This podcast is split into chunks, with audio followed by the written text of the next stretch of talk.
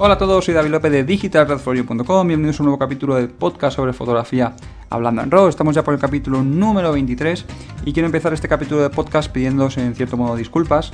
Disculpas porque hace casi un mes, o hace un poquito más de un mes, que no hacemos un capítulo de podcast, desde el capítulo de podcast número veintidós. Los que me seguís un poco más de cerca en redes sociales sabéis que me dedico a la fotografía de bodas y ahora es cuando más trabajo tenemos, estamos hasta arriba y lamentablemente me ha sido imposible pues compartir esto con vosotros antes.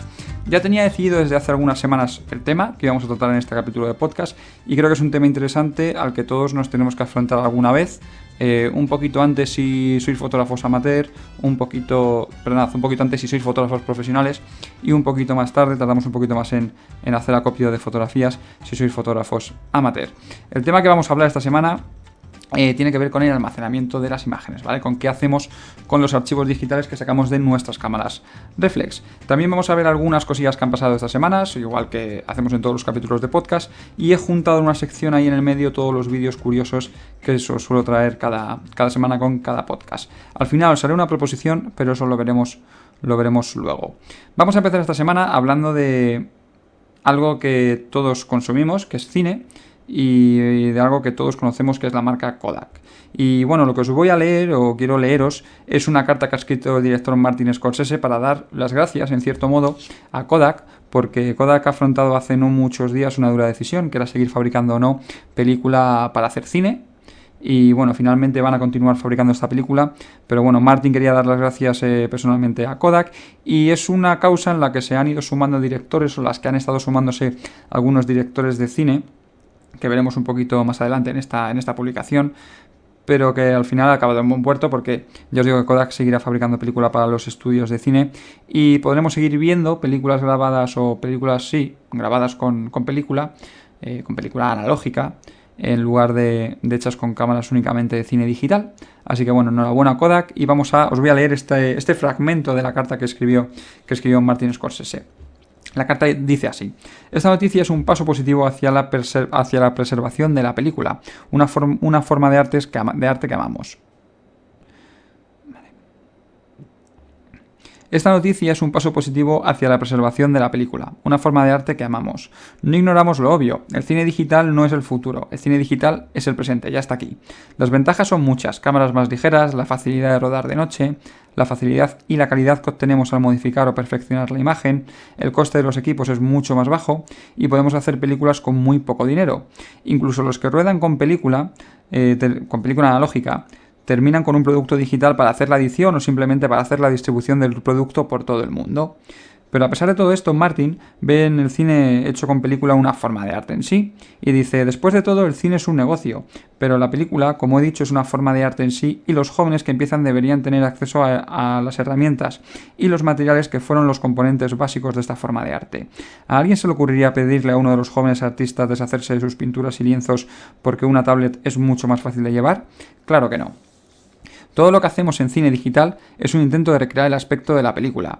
No tenemos que olvidar que incluso ahora la película analógica ofrece una paleta más rica que el cine digital, que el cine digital en H D. Tampoco podemos olvidar que la película es la, for- la mejor forma para almacenar y preservar las películas. Se refiere a la película analógica. Nadie nos garantiza la, dura- la, dura- la durabilidad de los archivos digitales. Y esto está muy relacionado con lo que veremos después, que os comentaba yo del tema semanal. A esta causa, como os decía, se han unido también directores como Quentin Tarantino, Christopher Nolan y J J Abrams, entre otros. Estos defendieron un acuerdo por parte de los grandes estudios para comprar una cantidad X de película al año a Kodak, y que así en los próximos años, eh, aunque, esta, aunque esta película que comprasen no fuese utilizada, poder mantener viva pues, eh, la planta de Kodak, donde se fabrica toda esta película, y así una forma de hacer cine que es posible que en cuanto Kodak deje de fabricar la película ya pasa la historia, que ya no se vuelva eh, a hacer nunca más, que nunca más se vuelva a hacer cine en película analógica.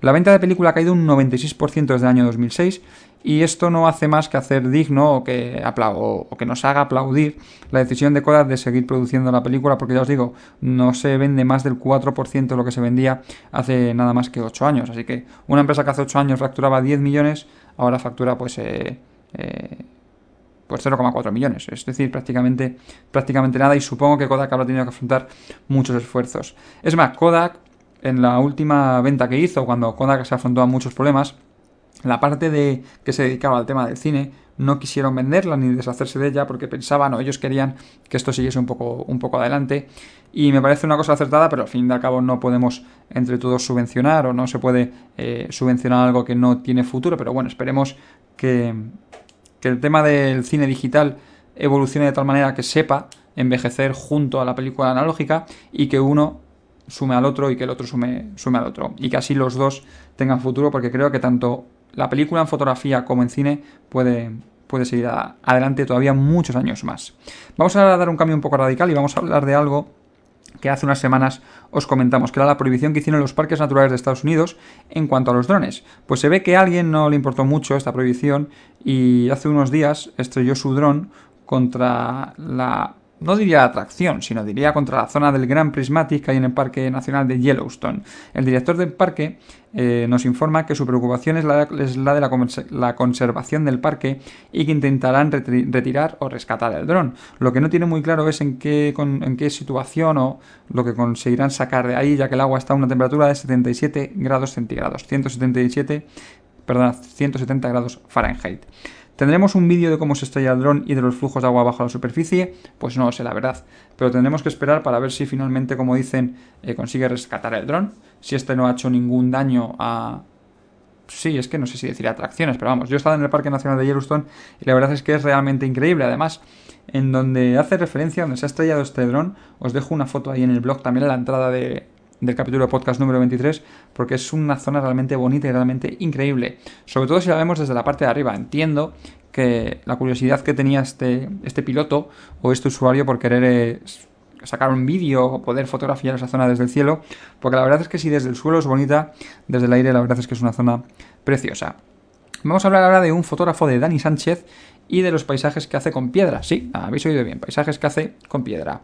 Y vamos a hablar un poco de joyas, ¿vale? Porque en el mundo de la joyería eh, siempre se busca un poco la perfección dentro de, de las gemas y demás. Si una de estas gemas tiene una imperfección, tiene dentro algo o no es completamente perfecta, pierde mucho de su valor o pierde su valor casi eh, completamente. Pues ahí es de donde saca ahora el fotógrafo Dani Sánchez. Dani crea sus paisajes con aspectos casi extraterrestres en ese tipo de fotografía, en la, con la microfotografía. Y nos dice que este tipo de fotografía, la microfotografía, representa muchos retos. Uno de ellos es en cuanto a la profundidad de campo, ya que para obtener las fotografías, fotografías que yo os digo que son realmente increíbles y que os voy a dejar compartidas en el blog, en el blog de digital refolio punto com, pues para obtener estas fotografías Dani necesita tener un... que no, vamos, necesita que no exista la profundidad de campo, y para conseguirlo Dani utiliza un carro motorizado que puede llegar a hacer unas ciento cincuenta fotografías con una, con una variación de cero coma cero veinticinco milímetros entre cada una de ellas. Sin embargo, la media de fotografías que tiene que tomar Dani para conseguir estas fotos es de ochenta fotografías por piedra o por gema, lo que son unos dos milímetros aproximadamente. Es decir, que vosotros imaginaos que tenemos que hacer fotos de algo, de algo que está dentro de una, de una gema, de una piedra, de una...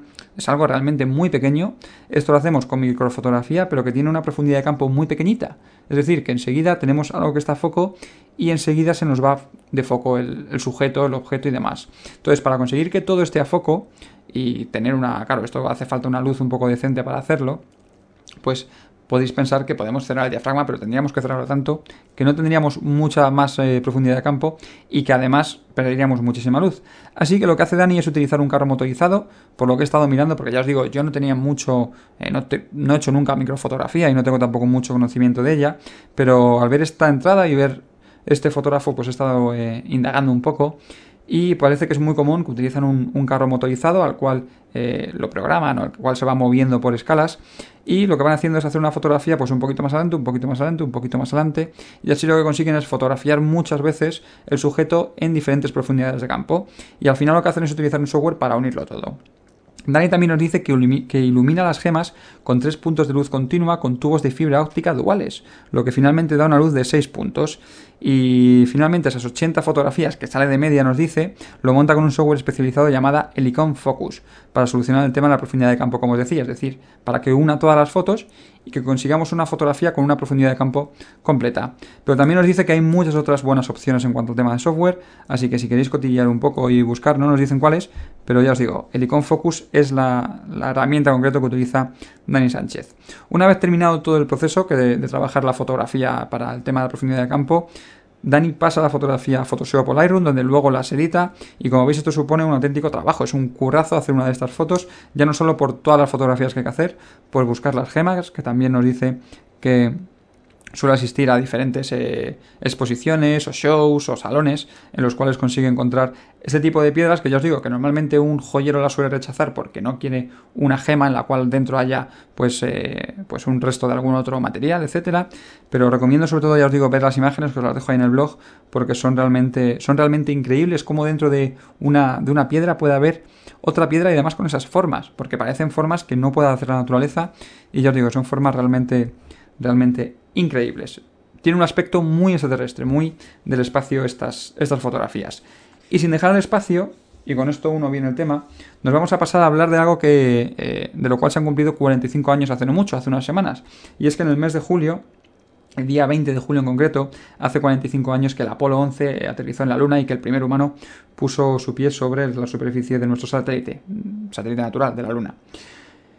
Eh, vamos a hablar en concreto de las dos cámaras que fueron junto a estos eh, astronautas al espacio, porque todos habéis visto fotografías, pero eh, simplemente ver las fotografías para el público en general, para alguien que le gusta el espacio, que le gusta la tecnología, que le gusta la ciencia, puede ver, le puede parecer muy interesante ver esas fotos, pero para los que nos gusta mucho la fotografía también nos parece muy interesante ver detrás de esa foto, ver qué hay o con qué está hecho esa fotografía.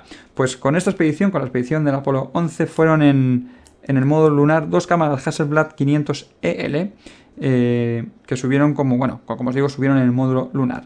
De las dos cámaras, una de ellas estaba preparada o estaba pensada para hacer fotografías desde, desde dentro del módulo lunar, es decir, que una de ellas no salió a la superficie de la Luna, y otra sí que estaba preparada para ello. La cámara que estaba preparada para hacer fotos desde dentro del módulo lunar, o sea, fotos que harían a través de la ventana o fotos de los astronautas dentro de la nave, carecía de una placa Rossó, que estas eh, placas son las eh, típicas fotografías que veis del espacio, que tienen como muchas cruces en toda la fotografía. Pues estas cruces las da una placa que se llama la placa Rossó. Pues esta cámara que estaba dentro del módulo lunar carecía de esta placa, es decir, no tenía montada este tipo de placa, y estaba pintada completamente en negro. Tenía también unos cierres especiales para el chasis de la película, y tenía montado un lente de ochenta milímetros planar F dos punto ocho, óptica, por qué no decirlo, cojonuda de Cal seis, y la verdad es que son unas cámaras cojonudas. Aparte de esas particularidades, ambas cámaras tenían una preparación por parte de la, de la NASA bastante elaborada. Las cámaras estaban muy automatizadas, por lo que los astronautas solo tenían que ajustar la distancia de enfoque, o los pies, tenían que decir, oye, pues que dispara tantos metros o tantos metros, la apertura y la velocidad de obturación. Una vez se disparaba, el marco se expulsaba, la película se enrollaba y el obturador se ponía en posición para hacer otra fotografía. Así que fijaros como muchas cosas de las que nos rodean son consecuencias, son cosas que vinieron con la era espacial, y en cierto modo podríamos decir que las cámaras también, o evoluciones que luego con los años las cámaras tenía, terminarían teniendo, también vienen en cierto modo heredadas por la, por la era espacial. La cámara que salió del módulo, que, del módulo lunar, la que sí que pisó la Luna, Eh, tenía un acabado anodizado, lo cual la protegía del sobrecalentamiento, e incluía un plato Rossó. Como os decía que el otro no lo tenía, esta sí que lo tenía, que sí que lo tenía, y por eso podéis ver muchas imágenes de la Luna que tienen esos cuadraditos. En el blog os voy a dejar también algunas eh, fotografías tomadas con estas cámaras. Eh, aparte del cuadro Rossó, también incluía, eh, bueno, también montaba un lente planar de setenta milímetros F dos punto ocho, otra óptica bastante cojonuda. Y como podéis ver, pues estas ópticas, para que os hagáis una idea, al equipararlas a treinta y cinco milímetros tenemos que dividirlas, por así decirlo, por la mitad. Así que el setenta se queda en un treinta y cinco milímetros F uno punto cuatro, ¿vale? Para que os hagáis una idea. Y la otra cámara que estaba dentro del módulo lunar se convertiría en un cuarenta milímetros F uno punto cuatro.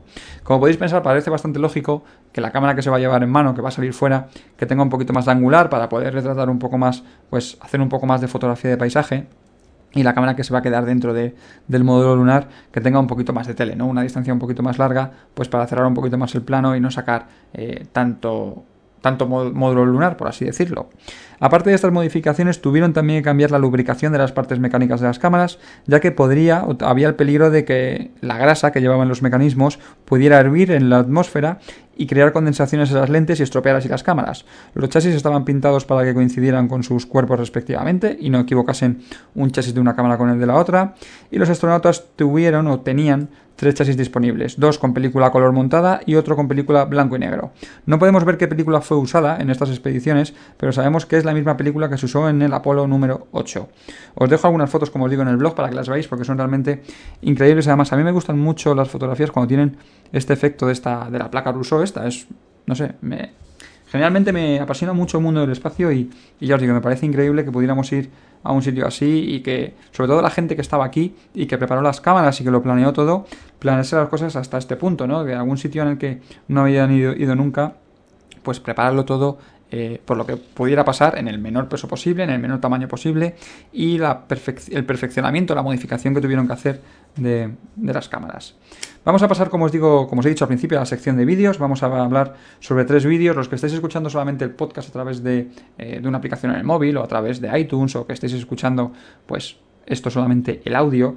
Deciros que podéis ver los vídeos, los, los intentaré resumir o explicar lo más posible con todos los detalles, pero podéis ver los vídeos en el blog, en digital refolio punto com.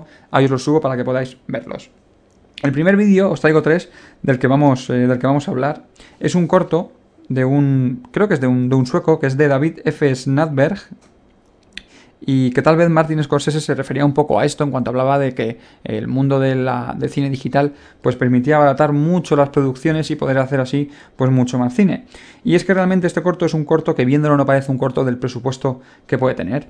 En el corto podemos ver a una chica corriendo por un pasillo y cómo una puerta se va cerrando, cerrando al fondo, pero lo que realmente me parece curioso de este corto, y por eso os lo traigo, es cómo ha sido rodado, rodado el corto, ya que eh, aparte de la cámara han utilizado una cámara Blackmagic, que es una cámara bastante, bastante cara, podríamos decir. Es una cámara con resolución cuatro K, si no recuerdo mal, y bueno, eh, tiene un precio bastante alto. Pero bueno, el corto, para que os hagáis una idea de él, es una chica que va corriendo a través de un pasillo. Es un corto en blanco y negro, que está, por así decirlo, un poco superexpuesto, porque por, no, por qué no decirlo, tiene el, está un poquito bajito de exposición, pero la verdad es que tiene un acabado bastante bueno y nunca pensaréis viéndolo que ha sido grabado como ha sido grabado.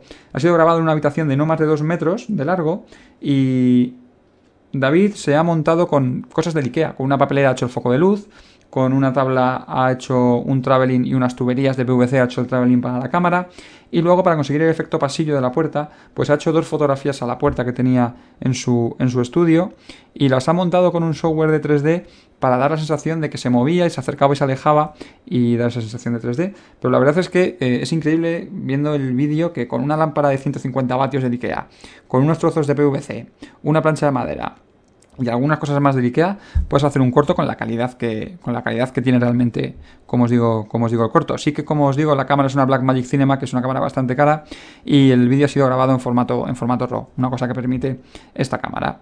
Pero bueno, ya os digo, eh, no sé si vosotros habéis hecho algún brico, os habéis tenido que tunear alguna cosa para hacer alguna cosa de este estilo, o habéis pensado en haceros algo para la cámara de fotos, pues con algo de IKEA, o ya no de IKEA, de otro sitio, con unas maderas, con unas tablas. Si habéis hecho algo, si habéis tuneado alguna cosa vosotros mismos, os habéis fabricado algo para la cámara, me encantaría que me mandaseis una foto y las vamos subiendo al Facebook. ¿Qué os parece? De digital refolio punto com. Es una cosa que me molaría bastante. Yo personalmente, ¿qué me he hecho para la cámara? Pues eh, yo creo que nunca me he hecho, nunca me he hecho nada. Lo más que he hecho es utilizar alguna vez eh, papel, papeles de colores para utilizarlos a modo de filtro en flashes y demás, pero construirme algo más elaborado para la cámara, la verdad es que nunca, nunca lo he hecho. Vamos a pasar ahora a hablar de un vídeo fake, que bueno, como sabéis, en YouTube podemos encontrar un montón, un montón de fakes de cosas, y en concreto esta semana os traigo un vídeo que a mí me causan mucho dolor. No es el primero, hay un montón de vídeos de ese estilo, y es un vídeo de un fake de una Canon E O S cinco D Mark dos y de una limpieza de sensor. Hay muchos vídeos en YouTube, como os digo, en los que podemos ver a gente que dice: os voy a enseñar cómo limpiar el sensor de una cámara, y la meten debajo del grifo, la echan agua y tal. Yo doy por supuesto que son cámaras que se han roto, o que son cámaras que son de demostraciones, que son solamente a carcasa, etcétera. Pero la verdad es que no puedo parar de ver estos vídeos. Cuando empiezo a verlo, me, me causa tanto horror y tanto daño que no, que no puedo parar.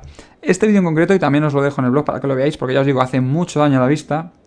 No solamente limpian una, una cámara, una cinco D Mark dos, sino que también limpian un objetivo veinticuatro ciento cinco milímetros F cuatro. La verdad es que es bastante doloroso, doloroso verlo. Y bueno, el vídeo directamente ponen una palangana, meten la cámara y el objetivo dentro, le echan jabón, le dan un manguerazo a la cámara, meten la manguera dentro del espejo de la cámara. Es algo, eh, es algo realmente, realmente horrible. Pero bueno. Eh, bueno, os lo dejo ahí para que lo veáis. Ya os digo, es que me, me pongo malo solo de pensarlo, y quiero pensar que es una cámara que ya estaba rota y el objetivo también, y que a este individuo que hace esto no le importase mucho acabar estropeando, acabar de estropear del todo estas cámaras. El último vídeo que os voy a comentar es un vídeo del fotógrafo eh, Will Burrard-Lucas, que es un fotógrafo del que ya hemos hablado alguna vez en algún podcast. Es un fotógrafo que se mueve por África, es un fotógrafo de naturaleza. Y es que a Will le mandaron a la República del Congo para fotografiar a un gorila de espalda plateada salvaje.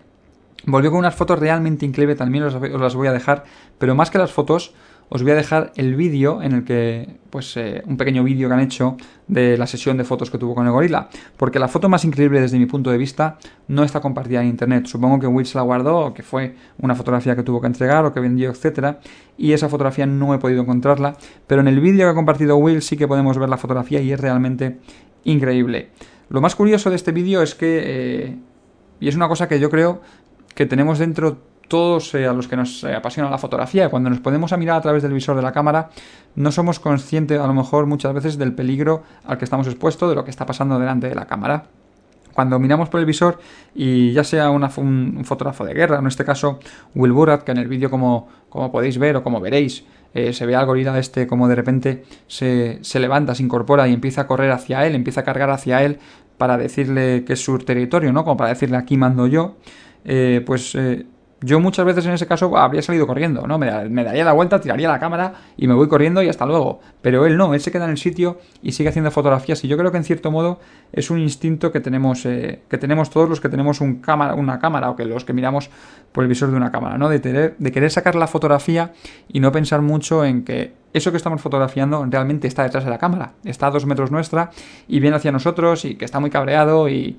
Y es como si al final, cuando eso, cuando apartamos la vista de la cámara y esa persona o ese objeto o lo que sea llega a nosotros, como si fuésemos a decir, listo, ya tengo la fotografía, gracias. Y así fuese a parar todo, y no. Seguramente a este gorila, pues, si hubiese cargado contra, contra Will, eh, no hubiese valido con un gracias, ya tengo la foto y hasta luego. Sino que a lo mejor se, lleva, se hubiese llevado un buen susto y el equipo hubiese acabado un poquito deteriorado. Pero bueno, ya os digo, os dejo el vídeo porque es también realmente increíble. Bueno, pues vamos a pasar ya al tema semanal, que como os he dicho al principio, esta semana vamos a hablar de cómo almacenar las fotografías o de qué hacer con, con las fotografías. Me refiero a qué hacer con las fotografías en cuanto a si las perdemos algún día, cómo poder protegernos de acabar perdiendo las fotografías o de no perderlas. Esto lo podemos solucionar de, pues, simplemente haciendo un backup. ¿Qué es un backup? Pues un backup es hacer una copia de algo que tenemos y guardarlo en un sitio para que esa copia no se pierda. El día que perdamos la copia, pues podemos recurrir A, a ese archivo que teníamos guardado, que teníamos copiado, para poder rescatarlo, y ese día que lo rescatemos volver a hacer una copia, porque esa copia que hemos rescatado la podemos volver a perder. Así que siempre lo bueno es mantener ahí ese, ese backup. Y esto es, podríamos decir, bastante peligroso, es bastante delicado, sobre todo cuando somos fotógrafos profesionales. Cuando eres fotógrafo amateur también, pero bueno, no te puede ser o no te vas a acabar enfrentando a problemas mayores que los que te ocasionen perder esa fotografía. Cuando eres profesional te puedes enfrentar a denuncias, etcétera, etcétera, porque has perdido un trabajo que no se puede repetir. Ninguna foto se puede repetir, pero cuando eres amateur no tienes que pelearte con nadie, no tienes que, que, que litigar con nadie, y cuando eres profesional sí que lo tienes que hacer. Y bueno, es algo que es, ya os digo que es muy delicado, y en cierto modo es algo a lo que hacía referencia al principio del podcast en la carta de Martin Scorsese, que decía que la mejor forma de almacenar una película era en una película. Pues la mejor forma de almacenar una foto siempre ha sido una foto. Antiguamente, cuando hacíamos fotografía en carrete, en analógico, pues siempre teníamos el negativo, teníamos el positivo, y es algo que teníamos ahí guardado. Es algo que no podíamos borrar, que no podíamos formatear. Teníamos una película y punto. La podías perder, se te podía quemar, eh, podían pasar mil cosas, se podía arañar, pero es raro que desapareciese porque sí. Siempre hacía falta que alguien la cagase. Si nadie la cagaba, no había problema. Hoy en día no, hoy en día es todo informático, es todo digital. Hoy en día dependemos de unos y ceros. Hoy en día un, una subida de tensión, una zona con mucho magnetismo, un, un rayo, cualquier historia de estas nos puede estropear una tarjeta de memoria, nos puede estropear un disco duro, nos puede estropear uno de los soportes digitales que, en los que tenemos confiado mucho y que realmente... Eh, no deberíamos confiar tanto. Muchas veces, además, cuando compramos discos duros o cuando compramos tarjetas de memoria, vamos buscando algo que sea económico. No es mi caso. Yo cuando compro tarjetas de memoria intento que sean las mejores que hay en el mercado. ¿Por qué? Porque ahí realmente estoy depositando mucho, eh, mucho trabajo, mucho dinero, mucha responsabilidad. Y igual en los discos duros. Cuando compras un disco duro para hacer un backup de algo y guardarlo, pues tienes que pensar que ese disco duro va a tener muchísima información valiosa dentro. Si el día que pierdes esas fotografías, si el día que, por ejemplo, pensad que tenemos... El, ordenador de, el disco duro del ordenador tenemos doscientos gigas de fotografías, y que decimos un día, ostras, y si algún día pasa algo con este disco, con el disco duro del ordenador, si algún día se estropea Windows y lo tengo que formatear, si algún día, ¿qué hago? Pues me voy a comprar un disco duro para poder copiar todo en ese disco duro y poder guardarlo. Pues si vamos a una tienda y compramos el disco duro, oiga, deme el disco duro más barato que tenga porque es para almacenar un backup. No, error. Tiene que ser el disco duro más caro casi que tengas, o el disco duro de la marca que menos problemas dé, o el... Tenemos que buscar esto porque al fin y al cabo lo que vamos a meter ahí es mucho dinero. Y si el día de mañana se te rompe ese disco duro y yo voy y te digo, ¿cuánto estarías dispuesto a pagar porque te recuperase las fotos? Y tú me digas, pues no sé, mil euros. Ostras, ¿por qué no te gastaste mil euros en el disco duro? Porque a lo mejor podías haber evitado esto. Pero que ya os digo que al final son unos y ceros, son datos, son soportes magnéticos y nadie nos asegura esto. Te compres un disco duro muy bueno, te compres un disco duro muy malo, ¿vale? Seguramente con el paso de los años, al final todos ellos acaben rompiendo o de todos ellos acabemos perdiendo información. Por esto debemos pensar si queremos a lo mejor almacenar nuestro backup o hacer nuestro backup, si queremos guardar toda una copia de todas nuestras fotografías en un disco duro, o lo podemos hacer en un sitio que a priori puede parecer más seguro, que es en la nube. ¿Qué es la nube? Pues la nube es, por así decirlo, es un disco duro, que yo creo que todos ya sabéis lo que es la nube, pero podríamos decir que es un disco duro en internet, que es un disco duro que está subido en un servidor de internet y que ya tiene sus procesos de copia de seguridad y demás, así que a priori puede parecer mucho más seguro tener nuestros datos en la nube. El problema viene con que la nube puede parecernos un sitio muy seguro, pero si nos dirigimos a contratar un servicio de la nube, nos vamos a dar cuenta de que realmente ellos nos están dando quince, veinte, cincuenta gigas de, de capacidad de forma gratuita y que después tenemos que pagar al año tanto por cincuenta gigas, tanto por cien, tanto por doscientos gigas. Y el fotógrafo que al menos es profesional tiene una capacidad cantidad de gigas que es una locura. Yo normalmente cada año suelo tener un disco duro de un tera para guardar los trabajos de un año. Pues imaginaos tener un tera en cada año en la nube. Cuando lleves cinco o seis años dedicándote a esto, ¿qué vas a tener? cuatro o cinco teras de, de, de datos subidos a la nube. No sé, no he estado mirando mucho el precio, el precio que tiene en la nube, pero no sé, un precio razonable me parece diez dólares por, no sé, por, vamos a decir por cincuenta gigas. No sé, me parece un precio más o menos razonable. Pues por tener un tera serían doscientos euros al año. Es decir, que dentro de cuatro o de cinco años, que a lo mejor tenga cuatro o cinco teras, esto está suponiendo un gasto de, pues una barbaridad, unos mil dólares al, al, al año aproximadamente, unos ciento y pico al mes. Es decir, podría comprar dos o tres discos duros de un tera cada mes.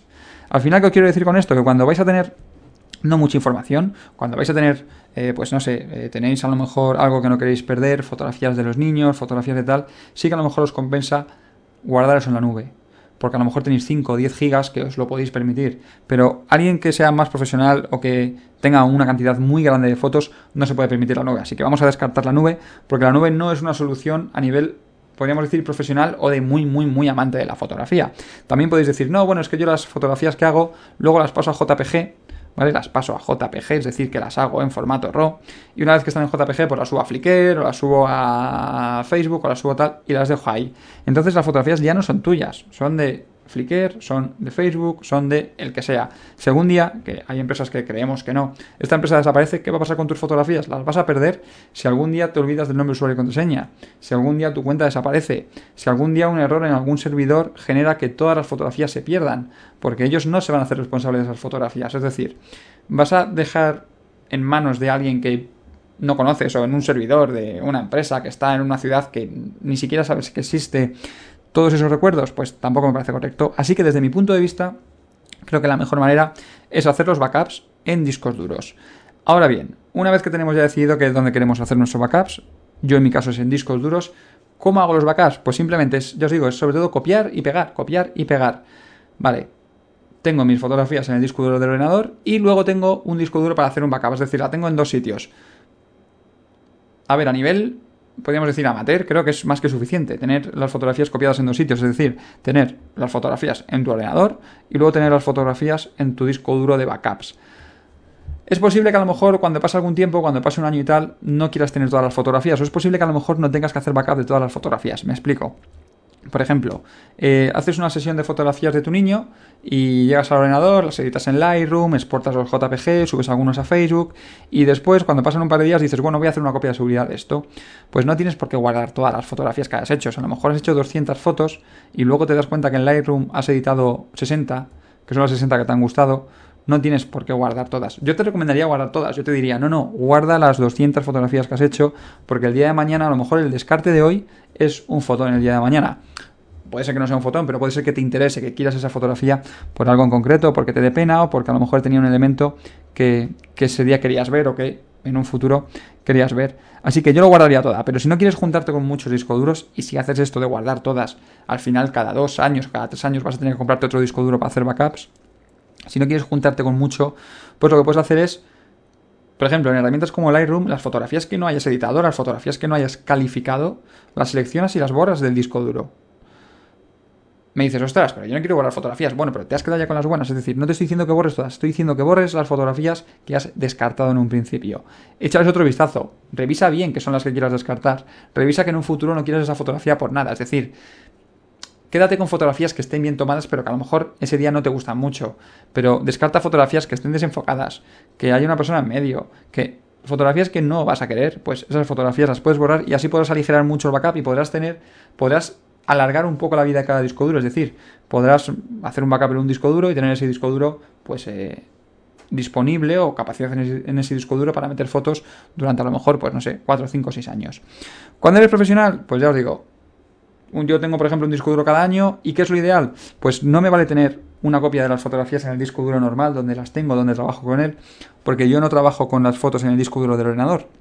Yo trabajo con las fotos en discos duros externos y luego tengo los backups en otros discos duros externos. Entonces, en esta situación en la que es cosa de trabajo, en la que alguien te puede denunciar porque pierdes un trabajo, porque se estropea algo, tened en cuenta que el disco duro que tengo enchufado al ordenador, aunque es un disco duro externo, si se estropea ese disco duro porque tiene mucho veneno de trabajo todos los días, pues pierdo la foto. Así que tengo que hacer otra, otro backup. Pero muchas veces yo creo que cuando eres profesional no te vale con un backup. Yo creo que en cuanto... Son fotografías que cuestan dinero en el sentido de que todas cuestan dinero, pero en el sentido de que son fotografías que si perdemos nos va a costar mucho dinero, que son fotografías que hemos cobrado por hacer. Creo que lo ideal es tener dos backups, ¿vale? Es decir, la fotografía con la que trabajas y dos más. Puedes prescindir de la fotografía con la que trabajas, es decir, una vez que hayas editado las fotos, que las hayas entregado al cliente y demás, pues seguramente ya puedes borrar esa fotografía con la que trabajas, pero te vas a quedar con dos archivos, con un archivo duplicado. Si se estropea un disco duro por lo que sea, sigues teniendo dos archivos en el otro disco duro. Es más difícil que se estropeen los dos. ¿Puede pasar? Sí, puede pasar. Pero tened en cuenta ahí ya que jugamos con leyes de cada zona, de cada país, de cada unión de países, etcétera. Por ejemplo, nos, yo, nosotros en España, eh, por ley, tenemos que mantener los originales durante cinco años. Durante cinco años somos responsables, yo soy responsable de todos los trabajos que hago, de mantener una copia de ellos, así como de facturas, etcétera. Pues si durante estos cinco años he estropeado un disco duro, algo que es bastante posible, bueno, pues siempre me va a quedar la otra copia de seguridad. Que se estropeen los dos discos duros en dos años ya es un poco más raro, ¿no? Sobre todo teniendo un poco de cuidado, no guardándolos en sitios raros y de vez en cuando dándoles un meneo a los discos duros. Llamadme maniático, llamadme raro, ¿no? Pero es un poco como los coches. Yo creo que una de estas cosas cuando no se usa, sobre todo un disco duro que tiene movimiento, cuando es una memoria flash no tanto, pero cuando es un disco duro eh, creo que es más delicado en cuanto a dejarlo en un cajón metido y no tocarlo en años. Creo que no le viene mal de vez en cuando dar un buen meneo y mover un poco carpetas de sitio, eh, formatearlo, sin borrar todo, es decir, formatearlo, copiar todo, formatearlo y volver a copiar todo, cosas. Darle un poco de trabajo al disco duro creo que le puede alargar un poco más la vida. Igual no, ¿eh? Pero ya os digo, eh, yo soy un poco maniático en estos, en, en estos aspectos. Así que, como os digo, si sois un poco más profesionales, si cobráis por vuestro trabajo, creo que lo ideal sería tener al menos dos copias de seguridad, aparte del archivo que trabajáis, y el día que ya no trabajéis en el archivo porque hayáis entregado el trabajo, pues ya podéis eh, descartaros de él. En cuanto a discos duros, porque ya hemos descartado la nube por precio, luego tenéis eh, bien la opción de hacer dos copias en dos discos duros, o también luego tenéis la opción que os, eh, que os voy a comentar ahora, que es la opción de utilizar un N A S. ¿Qué es un N A S? Pues un N A S es un aparato en el que metemos varios discos duros, podemos meter desde dos hasta, no sé si son cuatro, ocho, los que, los que entren, y lo que hace es que va solapando discos duros. Si tú metes... No tengo los datos técnicos, ¿vale? Es posible que ahora meta la pata. Si meto la pata, trolls, gracias por eh, corregirme. Si tú metes, por ejemplo, cuatro discos duros de un tera, a lo mejor luego la capacidad total del N A S es de tres gigas, no de cuatro gigas. O sea, perdón, de cuatro teras. No es de cuatro teras, sino de tres teras. ¿Qué hacen los N A S? Pues eh, compaginar un poco cada disco duro y pisan información de uno a otro. Hacen información redundante. Entonces, si se estropea un disco duro y sacas ese disco duro, sacas ese, metes otro y rescatas la información que tenía ese disco duro porque está duplicada, está replicada en otros discos duros y así mantienes una seguridad en tus archivos. En este caso me parece menos necesario tener que utilizar la fórmula del uno más uno más uno. Yo creo que con tener una copia en un N A S es suficiente. Yo aún así, en los trabajos más delicados, en los trabajos que veas que el cliente es un poco más maniático, que es un poco más tocapelotas, pues no vendría a mantener otra copia más de seguridad por si acaso. Pero con estas herramientas, con los N A S, creo que uno se cubre bastante bien las espaldas. En el caso que pierdas los discos duros, ya sí que estamos perdiendo información. Si se te estropean los discos duros, y es raro porque es algo que tiene que pasar a la vez, aunque bueno, están enchufados al mismo aparato, uf, algo de tensión, algo de tal, uff, quién sabe si podía, si podía estropearse. Y bueno, esta opción es un poquito más cara porque un N A S no es barato. Podéis encontrar N A S de cuatro bahías desde tres, por unos trescientos, trescientos cincuenta euros, de ahí para arriba de precio. Los hay también más pequeños, de, do, de dos bahías, que son un poquito, que son un poquito más, eh, más económicos, pero creo que un N A S de dos bahías, no tengo los datos, no tengo la información de si ahí entran, eh, pues eh, si perdemos un disco duro, lo que perdemos y lo que no perdemos, pero bueno, no lo sé, a lo mejor luego no perdemos, no perdemos mucho, pero bueno. ¿Cómo gestionar los archivos? Pues yo creo que tendríamos que gestionarlo de tal manera. Yo creo que deberíamos separar un poco lo personal de lo profesional. Eh, el que tenga la fotografía como hobby va a tener sus fotografías como hobby y punto. Pero yo no mezclaría las fotografías de su hobby con fotografías eh, familiares. Es decir, si tengo el hobby de hacer fotografía y tengo un disco duro con ocho mil fotografías de cuando cojo la cámara y me voy a hacer fotografía de paisaje, eso yo lo guardaría por un lado, pero luego las fotografías que son fotografías, por ejemplo, de padre, fotografía de tus niños, fotografías de tu pareja, fotografía de tal, yo lo tendría en otro disco duro. Yo no juntaría una cosa con la otra, porque sí que es cierto que con el tiempo vamos a ir tirando para atrás discos duros. Por ejemplo, si eres, te encanta la fotografía nocturna y sales cada semana con un grupo de amigos a hacer fotografía nocturna, a cabo de tres años vas a tener dos millones de fotografías nocturnas. Pues eh, vas a comprar otro disco duro para poder eh, seguir almacenando fotografías nocturnas y no tener que, que borrarlas. Entonces, no es bueno que en ese disco duro tengas fotografías de tu hijo. ¿Por qué no? De tu hijo, de tu pareja o de unas vacaciones. ¿Por qué no? Y, me, y os explico esto. Porque cuando vayas a buscar las fotografías, eh, no, haces, no vas a hacer tres millones de fotografías de tu familia. Vas a hacer tres millones de una puesta de sol, pero no de tu familia, porque tienes la obsesión de sacar una puesta de sol en el momento exacto, con el sol en el punto exacto. De tu familia, pues vas a tener en un año trescientas fotografías, por ejemplo, cuatrocientas, quinientas fotografías. Entonces, eh, es una locura tener en cada disco duro cuatrocientas, quinientas, cuatrocientas durante veinte años, porque cuando vayas a rescatarlas, cuando vayas a recuperar esas fotos, te vas a volver loco. Así que yo, mi, mi consejo es tenerlo personal en un lado, o dejarlo en el, en el disco duro del, del ordenador, o dejarlo en un disco duro que esté muy a mano, o lo personal subirlo a la nube, y todo lo demás, todo lo que sea más hobby, todo lo que sea más profesión, tenerlo en otro lado. Eh, tenerlo ya en un N A S, en un disco duro aparte, etcétera. Porque ya os digo que con el tiempo os va a resultar una locura ir al... Yo tengo un catálogo de Lightroom para lo personal. Tengo un catálogo de Lightroom con fotos de viajes, con fotos de paisaje, con fotos... Son fotos que son mías, que son con amigos, con familia, con... etcétera. Entonces, si este catálogo lo voy a editar y me dice que no encuentra el archivo, ostras, ¿dónde tenía esto? ¿En qué disco duro tenía esto? Te tienes que empezar a rebuscar, a rebuscar, y es una pérdida de tiempo, y al fin y al cabo el tiempo es dinero. Así que yo también os recomiendo separar un poco lo que son los archivos personales de lo que son los archivos de hobby o profesionales. Y con esto cerramos este capítulo de podcast. El capítulo de podcast lo quiero cerrar con un vídeo más o con algo más, que os digo un vídeo más, pero es, eh, es simplemente... No lo he puesto con los otros porque este es un poquito machorra y me venía bien para meter esto que voy a meter ahora aquí al final. Y es que, aparte de los vídeos que os he dejado, os dejo este que es de un foto, de un photowalk, que de una fotógrafa, que es de una fotógrafa que, de bodas, que se llama María Velázquez y su novio Ulises del Toro. Eh, al final de un photowall que ellos mismos organizaron, porque María es fotógrafa de bodas, pues al final del, foto, del photocall Ulises eh, preparó todo para hacer una pida de mano, y justo cuando María fue a hacer una fotografía de grupo y miró por el visor de la cámara para hacer una fotografía de grupo, pudo ver que Ulises estaba en el suelo de rodillas con un anillo y que los asistentes al photowall sostenían un cartel que ponía "Will you marry me?". Y bueno, os dejo el vídeo para que lo veáis. Es un vídeo que es bastante emotivo y podríamos decir que es la pedida de mano más fotografiada de la historia, una de las más fotografiadas. Yo pensaba que era la más, pero después he pensado, ostras, las que hacen en los estadios de fútbol y esto también están bastante documentadas. Y os quería meter esto al final porque el próximo sábado, día dieciséis de agosto, estaré en la ciudad de Oviedo. Realmente estaré el día quince, pero me marcharé, de, me marcharé de allí el dieciséis por la tarde, así que creo que estaría bien juntarnos todos los que estéis por la zona norte, o los que estéis en la zona de Oviedo, los que podáis asistir, eh, juntarnos el sábado dieciséis de agosto a las doce del mediodía en la plaza de la Escandalera de Oviedo. Vale, es simplemente un photowall, dar una vuelta por allí, hacer algunas fotos, iré yo y otro fotógrafo, que es un fotógrafo con el que voy, eh, a hacer una boda ahí al norte, al norte de España. Así que estáis invitados todos los que queráis el próximo sábado dieciséis de agosto de dos mil catorce en la ciudad de Oviedo, en la plaza de la Escandalera. a las doce del mediodía. Es gratis, todos los que queráis asistir podéis ir con vuestras cámaras y nos damos una vuelta por allí y hacemos algunas, algunas fotos de la ciudad de Oviedo y así os pongo cara y os, pongo, y os, conozco, os conozco un poco a todos. Si vais a asistir a este Photowall, deciros, por favor, que os metáis en el Facebook de digital refolio punto com y os agreguéis al evento, el evento que ya está creado, o simplemente enviadme un mail a social arroba digital refolio punto com o, o enviadme un mensaje por Facebook o por Twitter o como queráis.